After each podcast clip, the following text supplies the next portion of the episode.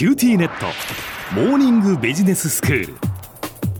今日の講師は九州大学ビジネススクールで企業戦略がご専門の目代武史先生です。よろしくお願いいたします。よろしくお願いします。先生今日はどういうお話ですか？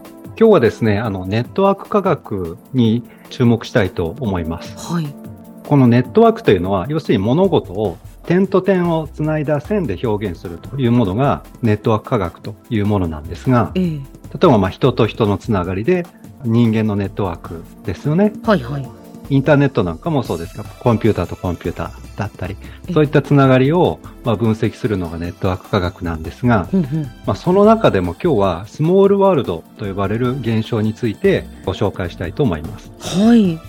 あの、スモールワールドというのは、世の中のある人から別の人へ情報や物を届けるのに、我々が想像するよりもずっと少ないこう中継ステップで済むんだということを表す現象なんですね。うーんことの始まりとなったのは、アメリカの社会心理学者スタンレー・ミルグラムが、まあ、1960年代に行った一連の社会実験なんですね。はいで、この実験ではですね、まあ、あるスタート地点からゴール地点まで手紙をリレーしてもらうというものだったんですね。ええで、ゴールはアメリカの東海岸にあるボストン。ここに住んでいる株式仲介をやっているある人物に手紙を届けてくださいと。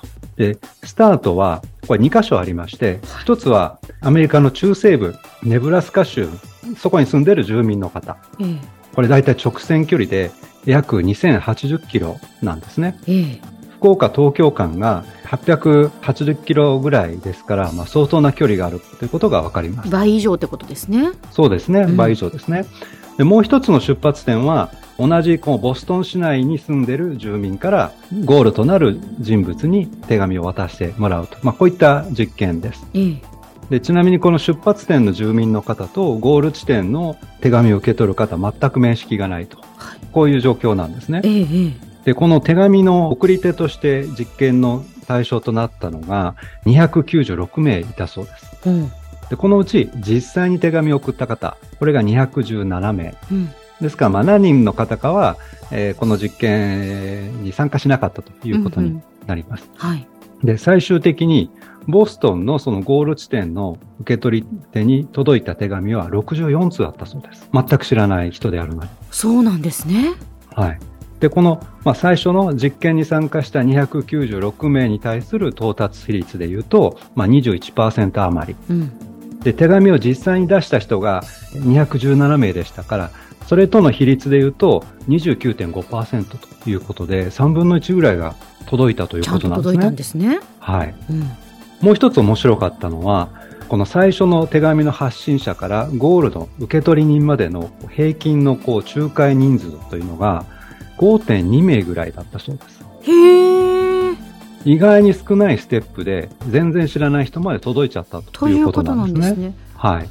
手紙の最初の送り手からゴールまで面識がないにもかかわらず、しかもこの手紙をリレーしていくというのは必ずその人の知り合いに送ってください。次の人はまたその知り合いに送るという形でやっていったんですね。ええで、それでもう大体3割ぐらいの手紙届いちゃったと。知り合いの知り合いの知り合いの知り合いの知り合いぐらいでそこの 最後の目的の方まで届くってことですね。そうなんですよ。ええそれがその何百人だとか何十人ではなくて、まあ、わずか6名程度の知り合いをたどっていくと、繋がっちゃったということで、まあ、だから世間が狭いねということで、スモールワールド現象と言われるわけです。そうですね。だから意外と世間って狭いんだなっていうのが証明されたわけですね。そうなんですよ。社会実験で証明されちゃったんですね。うんでちなみにこのどれぐらいで届くかというのが大体6人ぐらいだということから、これは6時の隔たり、英語では6 degrees of separation というふうに呼ばれています。はい。で、このスモールワールド現象、あるいは6時の隔たりという現象、面白いのは、この手紙のやり取りのようなこの人間同士のつながりだけではなくて、例えばインターネットのつながり、電力網のつながり、俳優の共演関係、映画の、それから論文の引用関係だったり、果てはタンパク質同士の相互作用など、まあ、ネットワークと呼ばれるもの、かなりのいろんなものに、まるでこう異なる事象でも観察されているという点が面白いんですね。へえ。どういうものであっても何かしらのこうネットワークがあるところには6ステップでつながるっていうそういう現象が起きるっていうことなんですね。そうなんですね。あの、まあ、ものによっては、例えば4ステップぐらいでつながったり、はあ11ステップぐらいでつながって、まあ、幅はあるんですが、あ、なるほどなるほど。100とか200とか、うんそういうオーダーではないんですね。狭い範囲内でそのスモールワールドでっていうことですね。はい。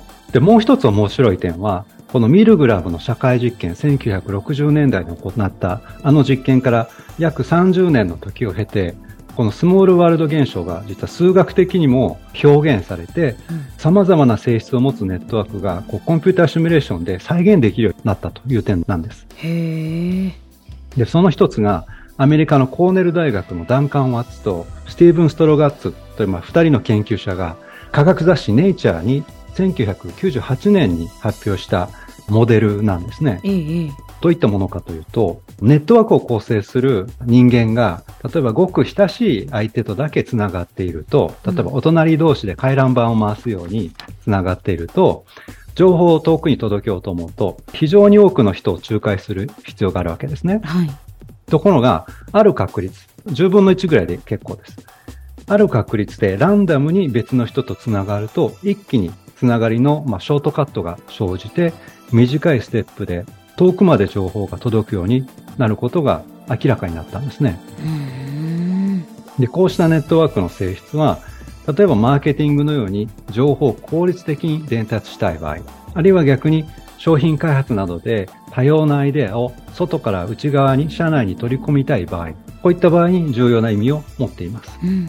さらに、例えばこうウイルスなどの病原菌の感染がいかに伝播するか、そういったメカニズムの解明にも役に立っているわけです。では先生今日のまとめをお願いします。はい。今回はスモールワールド現象についてお話ししました。スモールワールド現象とは、世界のどこにいる二人であっても少ない知り合いを介してつながることができるというものです。その仲介ステップが6程度であることが多いことから、6時の隔たりと言われることもあります。現在ではそうした現象を数学的に再現するモデルが提示されており、ネットワーク科学として急速に発展を遂げています。今日の講師は九州大学ビジネススクールで企業戦略がご専門の目代武史先生でした。どうもありがとうございました。ありがとうございました。